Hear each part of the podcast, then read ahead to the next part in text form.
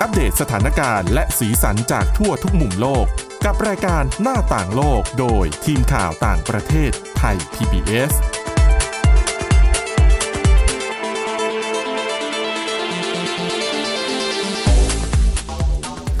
สวัสดีค่ะ คุณผู้ฟังนี่คือรายการหน้าต่างโลกนะคะ เราก็กลับมาพบกับคุณผู้ฟังเป็นประจำเลยค่ะ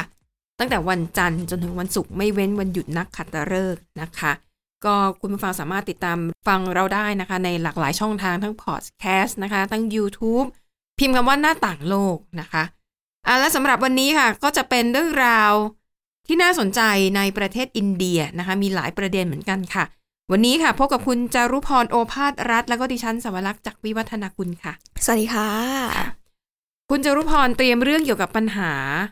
เบาหวานในประเทศอินเดีย ค่ะ โหตำตัวเลขของคนที่เป็นโรคเบาหวานในอินเดียนี่ดูแล้วน่าตกใจมากนะ เท่าไห น่า ร่ ก นะ ลัวนะคะ มากกว่าหนึ่งร้อยล้านคนนะคะ เกือบเกือบๆไม่ถึงสิบเปอร์เซ็นของประชากรอินเดีย อินเดียนี่มีประชากรพันล้านคนขึ้นไป อืม จริง อืม ๆ ก็ประมาณสิบนิด ๆ ค่ะ ประมาณนั้น อืม ถึงเหรอ ถึง หมายถึงถ้าประชากรเดียวพันพันสี่ร้อยล้านคนปะแล้วก็ถ้าเปาเป็นเบาหวานสักร้อยล้านคน อันนี้เขาก็ตีเป็นตัวเลขมา เพราะมันก็จะมากเกินมาหน่อย อืม เกินหนึ่งร้อยล้านคนมาหน่อยค่ะ ค่ะก็อยู่ที่ อืม ประมาณ 10%เนาะ อืม แต่ว่าเรื่องแรก มันเป็นปัญหาที่เกิดขึ้นกับผู้หญิงอินเดียนะคะ อืม แล้วก็น่าสนใจมาก ค่ะ ๆนะคะ คืออินเดียเนี่ยเราอาจจะเคยได้ยินมาตั้งนานแล้วว่า จะมีประเพณีเรื่องการแต่งงานที่ค่อนข้างจะแตกต่างจากทั่วโลก อืม อย่างทั่วโลกเนี่ยเวลาแต่งงานส่วนมากผู้ชาย โดยเฉพาะในฝั่งเอเชียนะคะ ค่ะ ผู้ชายจะต้องเป็นฝ่ายไปสู่ขอ อื อ ม ให้สินสอดกับฝ่ายเจ้าสาว อ่าใช่ อ่ะ ค่ะ ส่วนค่าใช้จ่ายในเรื่องของงานแต่งงานก็อาจจะมีการตกลงกันคนละครึ่งหรืออะไรก็แล้วแต่ ค่ะ แต่อินเดียนะคะ เป็นประเทศที่เอ่อฝ่ายหญิงอ่ะ อืม จะต้องไปสู่ขอฝ่ายชาย แล้วก็ต้องเป็นฝ่ายที่จ่ายเงินสินสอดให้ ก็อารมณ์เหมือนต้องหอบขันหมากไปขออย่างนี้ใช่ไหมคะ ใช่ซึ่ง อืม แต่ว่าปัจจุบันนี้เนี่ยเขามีการปรับแก้กฎหมาย ค่ะ ไม่ได้บังคับ ไม่ได้กำหนดว่าฝ่ายหญิงจะเป็นต้องเป็นฝ่ายที่จ่ายสินสอดให้ผู้ชาย อืม กฎหมายไม่ได้บังคับไว้ แต่มันกลายเป็นธรรมเนียมปฏิบัติ คืออ ม ในต่างจังหวัดอะไรแบบเนี้ยเขาก็ยังทำวิธีนี้กันอยู่ ค่ะ นะคะ ทีนี้เนี่ย ไอ้ข้อเนี้ยมันดันกลายเป็นปัญหานะคะ เพราะว่าเรื่องของสินสอดในการแต่งงานนี่ถือว่าเป็นเรื่องใหญ่เรื่องโตมากๆ แต่ปัญหาเนี่ยมันเกิดขึ้นนะคะ เกิดขึ้นจริง ๆ มันเกิดขึ้นในหลายจุดทั่วประเทศอินเดีย ค่ะ แต่ในพื้นที่ที่มีปัญหารุนแรงที่สุดเนี่ยคือ เกิดขึ้นที่รัฐปัญจาบ อืม เดี๋ยวจะค่อยๆ เล่าให้ฟังนะคุณผู้ฟังว่า มันคือเกิดปัญหาอะไรขึ้น ค่ะ คือรัฐปัญจาบเนี่ยนะคะ เขาถือว่าเป็นรัฐที่มีพลเมืองเนี่ยเดินทางออกไปทำงานในต่างประเทศมากที่สุด อืม นะคะอาจจะเหมือนอ่าบางจังหวัดในภาคอีสานของไทย ค่ะ ที่เหมือนกับจะเป็นหมู่บ้านหรือเป็นชุมชนที่ ส่งออกแรงงานไปทำงานในต่างประเทศ อืม อะไรแบบเนี้ยเหมือนกับเป็นญาติรู้จักกันแล้วก็ชักชวนกันไปนะคะ ค่ะ ในรัฐปัญจาบเนี่ยก็จะคล้ายๆกัน ทีนี้สำหรับผู้หญิงอินเดียในพื้นที่ยากจน การได้ไปชีวิตใช้ชีวิตอยู่ในต่างประเทศเนี่ย หลายคนรู้สึกว่ามันคืออนาคตที่ดีกว่าการการอยู่ในบ้านเกิดของตัวเอง ค่ะ นะคะ ทีนี้หลายคนก็เลยมีความฝันว่าอยากจะไปใช้ชีวิตอยู่ในต่างประเทศ อืม คือต่อให้ไปทำงานในต่างประเทศแล้วทำงานเป็นแรงงาน เป็นชนชั้นแรงงานแล้วก็ ค่ะ รับรายได้ขั้นต่ำของประเทศนั้นๆ ยังไงมันก็น่าจะดีกว่า การที่จะแบบจมปลักอยู่ในประเทศของตัวเอง ค่ะ ดังนั้นนะคะ ผู้หญิงหลายคนเนี่ย พอรู้ว่า อุ้ยลูกชายบ้านนี้ เขาไปทำงานอยู่ต่างประเทศนะ คืออาชีพอาจจะเป็นอาชีพแรงงานเนี่ยว่างง่าย ๆ แต่ผู้หญิงเหล่านั้นเนี่ย ก็อยากที่จะได้ผู้ชายเหล่านั้นเนี่ย มาเป็นสามี อ๋อ เพราะมีความหวังว่าอ่ะในเมื่อสามีไปทำงานต่างประเทศได้ เธอใน อืม ฐานะภรรยาที่จดทะเบียนถูกต้องตามกฎหมาย ก็น่าจะมีสิทธิ์ย้ายตามไปอยู่ที่นู่นด้วย ติด ด้ สอ วย ยห้อยตามไปด้วย ใช่ อืม นะคะ ดังนั้นผู้ชายในรัฐปัญจาบที่เคยไปทำงานในต่างประเทศ หรือว่าทำงานอยู่แล้ว หรือว่ากำลังจะไปจะเป็นที่หมายปองของหลาย ๆ บ้าน ค่อนข้างเนื้อหอมเลยทีเดียว ด้วยเหตุผลข้อที่ว่านี้นะคะ ดังนั้นค่ะ ผู้ชายกลุ่มเนี้ยจะหาผู้หญิงแต่งงานด้วยก็ไม่ใช่เรื่องยาก อืม นะคะแต่ปัญหาคือว่าครอบครัวของฝ่ายชายหลายครอบครัวเนี่ย ไม่ค่อยซื่อสัตย์ อืม คืออ่ะสมมติว่าอ่ะรู้ว่าลูกสาวบ้านนี้อยากจะมาจับคู่กับลูกชายบ้านตัวเองเอาก็ไปจัดแจงมีเรียกว่าแม่สื่อ ค่ะ ไปจัดแจงติดต่ออะไรเสร็จแล้วก็แต่งงาน อืม นะคะทีนี้อย่างที่บอกว่าตามธรรมเนียมเนี่ยฝ่ายหญิงต้องเป็นจ่ายคนจ่ายค่าสินสอดใช่ไหม อืม ปรากฏว่ามีหลายครอบครัวโดนแบบนี้ค่ะคุณผู้ฟัง ค่ะ คือผู้หญิงก็จ่ายเงินสินสอด แล้วก็ไม่ใช่ถูกถูกๆนะสินสอดเนี่ยเอ่ออย่างกรณีที่เอ่อบทความของ The New York Times เขานำมาเสนอเนี่ยเขาชื่อคุณชันดีฟคานู ค่ะ คุณชันดีฟเนี่ยเธอนะคะ ต้องจ่ายค่าสินสอดมากถึงสามแสนบาทให้กับสามี โอ้ เพราะว่าสามีเนี่ยก็จะไปทำงานที่ประเทศแคนาดา โอ้ อ่ะ เคสดีด้วยนะคะ เนี่ย อ่ะคือคือด้วยความหวังไงว่าเดี๋ยวสัก อืม วันหนึ่งฉันจะต้องได้ย้ายไปเป็นพลเมืองแคนาดานะคะ ค่ะ อ่ะเธอก็แต่งเข้ามาจ่ายสินสอดก้อนแรกไปก่อนนะ ประมาณ3 0 0แสนบาท แล้วผู้หญิงเนี่ยต้องไปอยู่กับครอบครัวสามี อืม แล้วคุณชันดีฟก็บอกว่าโอ้ตอนแรกที่เธอแต่งคือมาเต็มเปี่ยมไปด้วยความหวัง อดทนหน่อย อดทนหน่อยบอกกับตัวเอง ค่ะ เพราะว่าพอย้ายมาอยู่บ้านของสามี แต่สามีไม่อยู่แล้วไง อืม สามีเดินทางไปแคนาดาแล้ว ค่ะ ปรากฏว่าเธอเนี่ยถูก พ่อพ่อแม่สามี ค่ะ ทารุณกรรม ม ก็คือใช้งานเหมือนกับเป็นเป็นทาสเลยอะ ไม่ได้เหมือนลูกสะพ้ยเลย ไม่ใช่เหมือนลูกสะพ้ายคือใช้งานทำงานบ้านทุกอย่าง บางครั้งเนี่ยก็ปล่อยให้เธออดข้าวทำร้ายทุบตีเธอด้วย โอ้โห นะคะ เท่านั้นยังไม่พอในระหว่างที่เธออยู่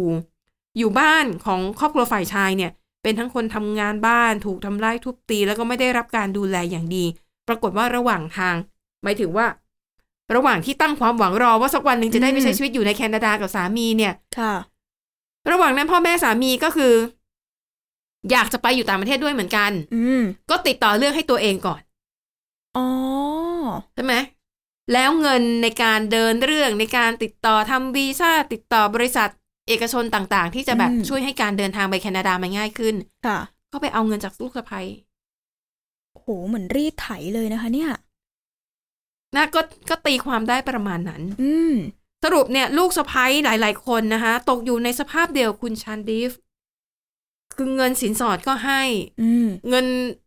ที่ระหว่างอยู่ด้วยกันเนี่ย ก็ต้องจ่ายให้ครอบครัวสามี อื แถมยังถูกใช้งานราวกับเป็นทาส โอ้โห นะคะ แต่หลายคนยังทน เพราะด้วยความหวังว่าอดทนอีกนิด เดี๋ยวฉันจะได้ไปอยู่ที่ต่างประเทศแล้ว อืม แต่สุดท้ายแล้วจริง ๆ หลายครอบครัวลงเอยอย่างนี้ค่ะ พ่อแม่สามีได้ไป ค่ะ แต่ตัวลูกสะใภ้เองอะสุดท้ายก็ต้องอยู่ที่บ้านเหมือนเดิม จมปลักอยู่อย่างนั้นไม่ได้ ใช่ ไปไหน เพราะว่าเรื่องแบบนี้เนี่ย การที่จะไปอยู่ในต่างประเทศได้มันก็ต้องมีการเซ็นรับรองใช่ไหมคะอ่ารับรองว่าเป็นภรรยา หรือว่าพ่อแม่ของฝ่ายชายก็ต้องให้การสนับสนุนอะไรแบบเนี้ย อืม แต่ทีนี้ถ้าครอบครัวฝ่ายชายเนี่ย คือเขาคิดมาตั้งแต่ต้นแล้ว ว่าเขาจะหลอกเอาเงินจากผู้หญิง อื แล้วก็ไม่ได้อยากได้คนนี้เป็นลูกสะใภ้ ค่ะ แค่หลอกมา แค่หลอกเอาเงิน อืม หลอกมาเป็นแรงงานในบ้าน ค่ะ นะคะ สุดท้ายก็คือเหมือนบินยกครัวไปปล่อยให้ลูกสะพ้ยเหมือนทำหน้าที่ดูแลบ้านที่นี่ ใช่ อือหืออ อันนี้คือเป็นเรื่องที่ชอกช้ำมากๆนะคะสำหรับ ค่ะ ผู้หญิงหลาย ๆ คนที่ที่มีความคิดแบบนี้ในประเทศอินเดีย อืม แน่นอนค่ะ หลายคนพอรู้ว่า ไม่ใช่แล้วฉันคงไม่มีอนาคตกับครอบครัวนี้อีกแล้ว ค่ะ ก็ไปแจ้งความดำเนินคดีกับตำรวจ ค่ะ แต่ว่าในแง่ ในแง่ของกฎหมายอะค่ะ มันยังไม่ได้มีกฎหมายที่ออกมารับรอง การเหตุการณ์ในลักษณะเนี้ยที่มันเกิดขึ้นจะถามว่าคนหลอกลวงคุณหรือเปล่า อืม คุณก็เต็มใจเอาเงินให้เขาเองถูกไหม นั่นน่ะสิ ตั้งแต่เรื่องของเงินสินสอดในการแต่งงาน อ่าใช่ แล้วก็เรื่องค่าใช้จ่ายต่างๆ นานาที่พ่อแม่ของฝ่ายสามีขอ อืม ขอจากลูกสาว ค่ะ เออขอจากลูกสะพ้ยเนี่ยนะคะ ส่วนในเรื่องการทำร้ายทุบตีเนี่ย ถ้ามันเกิดเหตุแล้วคุณไม่ได้ไปตรวจร่างกายเป็นหลักฐาน อืม คือพอเวลาหะผ่านไปแล้ว คือแผลที่เป็นแผลฟกช้ำมันก็หายแล้วไง ค่ะ มันไม่มีหลักฐานมากพอที่จะไปเอาผิด โอ้โห ถูกไหมคะ แล้วก็อย่าลืมนะคะ คุณผู้ฟังว่าตามขนบธรรมเนียมประเพณีความเชื่ออะไรแบบเนี้ย อืม ผู้หญิงอินเดียเขาไม่อยากจะหย่า อืม เพราะหย่าแล้วคือมันเสียชื่อเสียง มันดูเป็นผู้หญิงที่ไม่ดีอะไรแบบเนี้ย สังคมก็จะตีตราเขา ค่ะ อืม นะคะ ก็บอกว่าในอินเดียนะคะ มีผู้หญิงที่ประสบชะตากรรมในลักษณะนี้เนี่ย เป็นหมื่นหมื่นๆคน พวกเธอนะคะ ถูกสามีทอดทิ้งไปทำงานในต่างประเทศ อืม แล้วก็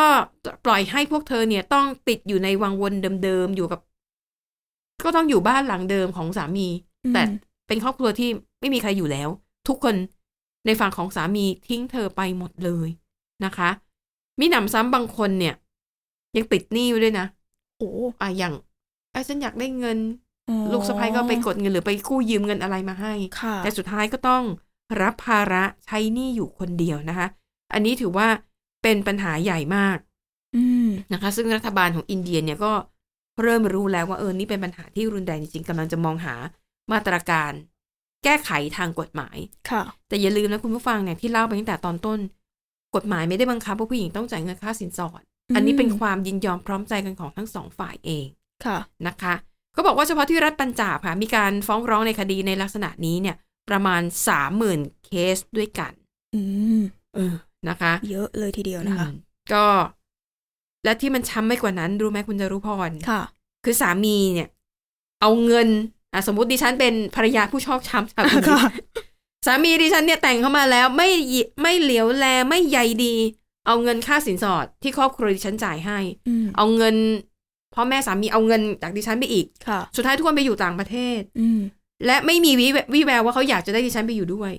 ดิฉันก็อยู่ที่ เงียบหายไปอย่างนั้นไม่ ใช่ ติดต่อกลับมาเลย เท่ากับว่าดิฉันอยู่อินเดียเนี่ยจะเป็นม่ายก็ไม่ใช่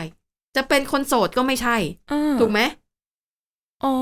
คือง่ยๆ สถานะมันก็ อยู่คนเดียวจะหันไป เออ หาใครก็ไม่ได้ ค่ะอย่างนี้ก็ต้องฟ้องหย่าอย่างเดียวถูกไหมคะ ใช่ คือ ค่ะ อยู่ที่อินเดียเนี่ยก็จะเจอปัญหาเยอะแยะ อืม แต่ฝ่ายชายไปสุขสบายแล้ว และผู้ชายหลายคนก็ไปแต่งงานใหม่ที่นู่น โอ้โห คืออาจจะไปแต่งงานกับคนอินเดียด้วยกันที่ไปเจอกันที่นู่น ค่ะ หรืออาจจะไปแต่งงานกับคนเชื้อชาติอื่น อืม ๆนะคะ ก็ มันก็เป็นปัญหาจริงๆอะเนาะแล้วก็ อืม กฎหมายมันก็ยังไม่ที่มีทางออกนะคะ ค่ะ นี่ก็เป็นเรื่องราวนะที่ The New York Times เนี่ยเขานำมาเสนอก็เรียกว่าเป็นปัญหาสังคมที่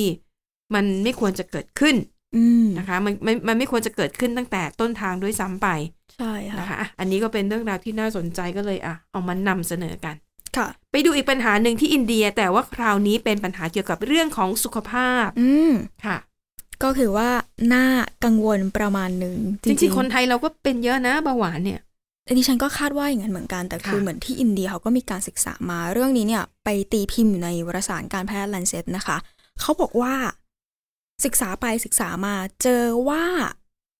ประชากรในอินเดีย ค่ะ มากกว่า 101 ล้านคนเนี่ย อืม เป็นเบาหวาน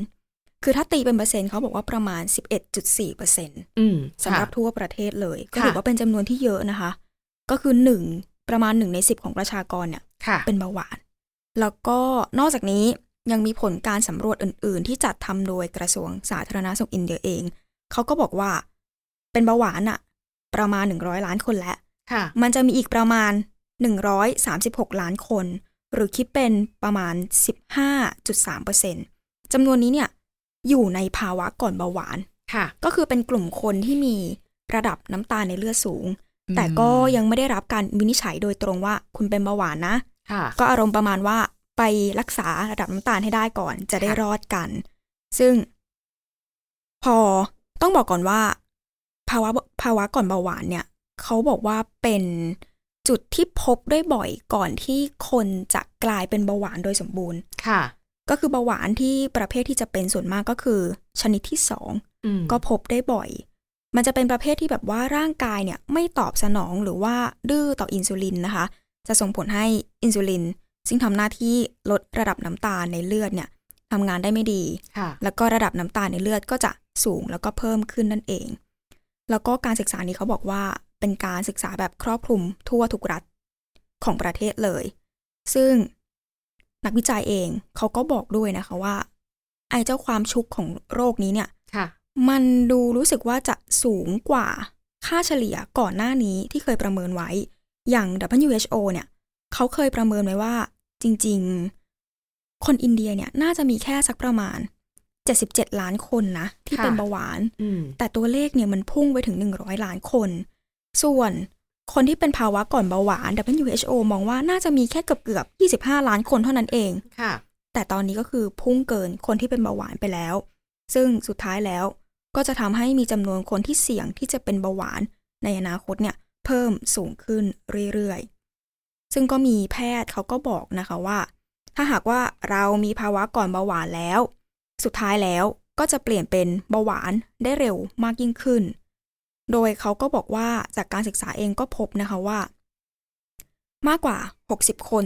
60%เปอร์เซ็นต อืม สำหรับคนที่มีภาวะก่อนเบาหวานเนี่ย สุดท้ายแล้วก็จะเป็นเบาหวานภายในแค่อีก 5 ปีข้างหน้านี้เองค่ะ ค่ะ ระยะค่อนข้างที่จะรวดเร็ว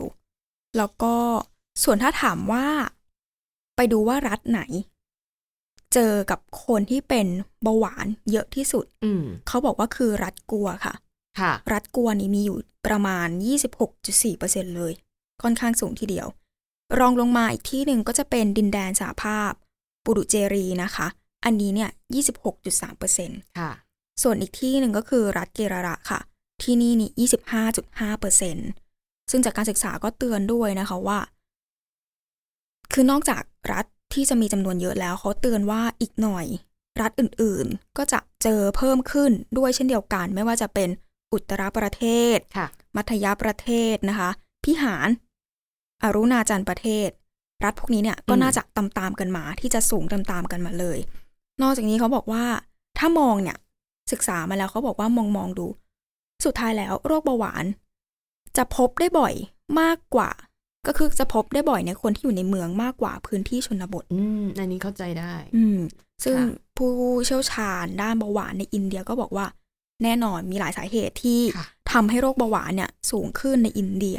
คือถ้าไปมองก็ไม่ว่าจะเป็นเรื่องของวิถีชีวิตที่เปลี่ยนไปนะคะ ค่ะ มาตรฐานการครองชีพที่ดีขึ้น รวมไปถึงการย้ายถิ่นฐานของหลาย ๆ คนที่เข้ามาสู่เมืองหลวง หรือว่าความไม่แน่นอนของชั่วโมงการทำงาน ค่ะ การที่แต่ละคนนั่งทำงานแล้วก็นั่งอยู่ติดกับที่ ความเครียดก็ด้วย มลภาวะก็มีผล รวมไปถึงพฤติกรรม การกินอาหารที่เปลี่ยนไป ค่ะ อีกเรื่องหนึ่งที่สำคัญที่ทำให้คนเป็นเบาหวานง่ายขึ้นก็คือ การเข้าถึงพวกอาหารฟาสต์ฟู้ด แน่นอน ได้ง่ายขึ้น แน่นอน แล้วบางบางอย่างก็ต้องยอมรับว่าฟาสต์ฟู้ดบางอย่างก็คือถูกกว่า อาหารสุขภาพที่พอจะหาได้ด้วยนะคะ ซึ่งผู้เชี่ยวชาญเขาก็บอกว่าจริง ๆ เนี่ยโรคเบาหวาน ไม่ใช่โรคของคนรวยอย่างเดียวนะ ก็คือแล้วก็ไม่ใช่โรคของคนที่อาศัยอยู่แค่ในเมืองอีกต่อไป ค่ะ คือถ้ามองจริงๆ มันก็ครอบคลุมคนทุกกลุ่ม ทุกรัฐ ก็คือมันเป็นโรคที่ใครๆก็หลีกหนีได้ยาก ถ้าเกิดว่า ค่ะ ไม่มีการควบคุมอาหารให้ดี นอกจากนี้เขาก็ยังบอกว่า หลังๆมาเนี่ยเห็นมากเลยว่า ส่วนมากผู้ป่วยจำนวนมากเนี่ย จะมาจากตามเมืองเล็กๆ ต่างๆ มากกว่า และแน่นอนค่ะ เขาบอกว่าความชุกของโลกนี้เนี่ย โดยเฉพาะของพวกภาวะก่อนเบาหวานเนี่ย เขาบอกว่าเหมือนมันจะมีระดับที่สูงขึ้น ค่ะ เพราะเนื่องมาจากหลายคนเองก็เหมือนไม่ได้ไปหาหมอ แล้วก็รับการวินิจฉัย อืม สุดท้ายแล้วมาหาอีกทีบางคนก็เป็นเบาหวานเลย หรือบางคนก็อยู่ในภาวะก่อนเบาหวานไปแล้ว อืม ทำให้ไม่สามารถตั้งรับได้ทัน นอกจากนี้อีกเรื่องหนึ่งที่น่ากังวลที่ผู้เชี่ยวชาญบอกก็คือ ผู้ป่วยอายุน้อยเกี่ยวกับเบาหวานเนี่ยก็คือมากขึ้นในช่วงไม่กี่ปีที่ผ่านมานะคะ ค่ะ ซึ่งถ้าเกิดว่าไปดู เขาบอกว่าจริง ๆ โรคเบาหวานเนี่ยส่งผลกระทบกับผู้คนประมาณ 1 ใน 11 ของผู้ใหญ่ทั่วโลก ซึ่งก็จะสุดท้ายพอเป็นเบาหวานก็จะเสี่ยงต่อการเป็นโรคหัวใจวายนะคะ หลอดเลือดสมอง บางคนอาจจะตาบอด ไตวายก็ด้วย แล้วก็สุดท้ายอาจจะมีที่เราเคยพบเห็นได้บ่อย ก็น่าจะเป็นเรื่องของการต้องตัดแขนตัดขา อืม เพราะว่าอย่างบางคนเป็นเบาหวานแล้วก็แผลลุกลามแล้วก็ยากที่จะทำการรักษาได้ ซึ่งจริงๆ แพทย์แล้วก็บอกมาว่าถ้าเกิดเบาหวานเนี่ยเราสามารถแยกได้เป็น 2 ชนิดนะคะ ชนิดแรกที่พบได้แต่ก็ไม่ค่อยได้บ่อย ก็คือเกิดจากการทำงานที่ผิดปกติของภูมิคุ้มกัน จนทำให้เกิดการทำลายของเซลล์ที่ทำหน้าที่สร้างอินซูลินในตับอ่อน ส่งผลให้ร่างกายเนี่ยไม่สามารถสร้างอินซูลินได้ อีกต่อไปจึงต้องรักษาด้วยการด้วยอินซูลินในทุกๆวัน อืม ซึ่งเบาหวานประเภทนี้เนี่ยจะไม่สามารถป้องกันได้ ค่ะ แล้วก็เหมือนก็มักจะตรวจเจอได้ในเด็กแล้วก็วัยรุ่นมากกว่า ก็คือเกิดมาก็เป็นเลย คือมันไม่ได้เกิดจากพฤติกรรมการ อืม ทานของหวาน ค่ะ อ่อันนี้ก็พูดง่ายๆก็คือว่าเป็นเป็นโชคร้าย ค่ะ นะคะ ก็ต้องดูแลเบาหวานกันตั้งแต่เด็ก อืม ๆอืม แล้วเขาบอกว่าอันนี้หรือว่า เออเบาหวานประเภทนี้ชนิดแรกเนี่ยเขาบอกว่ามีอีกชื่อหนึ่งก็คือ ค่ะ เบาหวานในเด็กแล้วก็วัยรุ่นนะคะ อืม ส่วนเบาหวานชนิดที่สองที่คนอินเดียเป็นกันเยอะๆเนี่ยแหละค่ะ ก็เป็นสิ่งที่เอาจริงๆก็ควบคุมได้ ถ้า เกิด เกิด จาก ว่า พฤติกรรมการกิน อืม ไม่แปลกใจเลยที่ว่าบอกอ๋ออินเดียมีพลเมืองเป็นเบาหวานสิบเปอร์เซ็นของทั้งประเทศ อืม ก็ดูอาหารที่เขาทาน ใช่ค่ะ ค่ะ จริง ๆ ตัวดิฉันเนี่ยไม่ค่อยไม่ค่อย ไม่ค่อย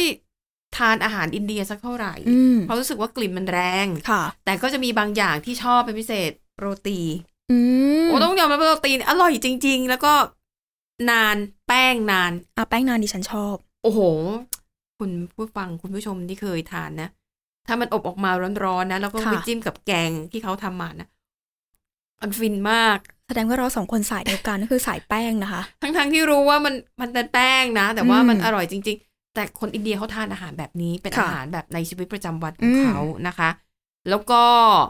เอ่ออย่างที่บอกเรื่องของความสะดวกสบายในชีวิตทุกวันนี้มันมีสิ่งอำนวยความสะดวกเยอะแยะไง ค่ะ คนก็เดินน้อยลงเคลื่อนไหวร่างกายตัวเองน้อยลง อืม นะคะก็อ่ะอย่างที่บอกนะคะสำหรับเรื่องของโรคเบาหวานเนี่ย ส่วนใหญ่แล้วทุกคนเนี่ยสามารถที่จะป้องกันตัวเองได้ อืม จริง ๆ มันก็เป็นข้อมูลพื้นฐานนะคุณผู้ฟังน่าจะรู้อยู่แล้ว ค่ะ การทานน้ำตาลแล้วก็แป้งมากเกินไป คือทานแป้งนี่ก็เป็นส่วนกระตุ้นเบาหวานด้วยนะคะ อืม เพราะพอทานทานเข้าไปแล้วแป้งมันก็มันก็จะไปแปรรูป แล้วก็สะสมสุดท้าย อืม มันก็กลายเป็นน้ำตาล ค่ะ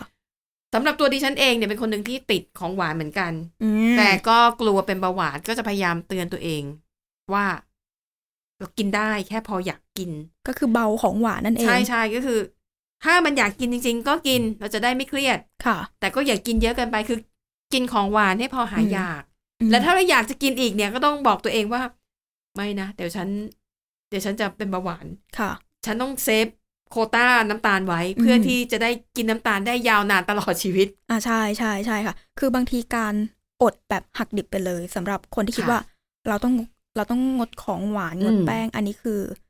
แนะนำจากประสบการณ์โดยตรง คือเป็นวิธีการที่ค่อนข้างผิด ค่ะ พอเมื่อเราหักดิบหรือว่าไม่กินอะไรที่มันสร้างน้ำตาลเลยสุดท้าย ค่ะ เนี่ย ร่างกายจะสร้างน้ำตาลขึ้นมาเอง อืม ในปริมาณที่มากเกินไป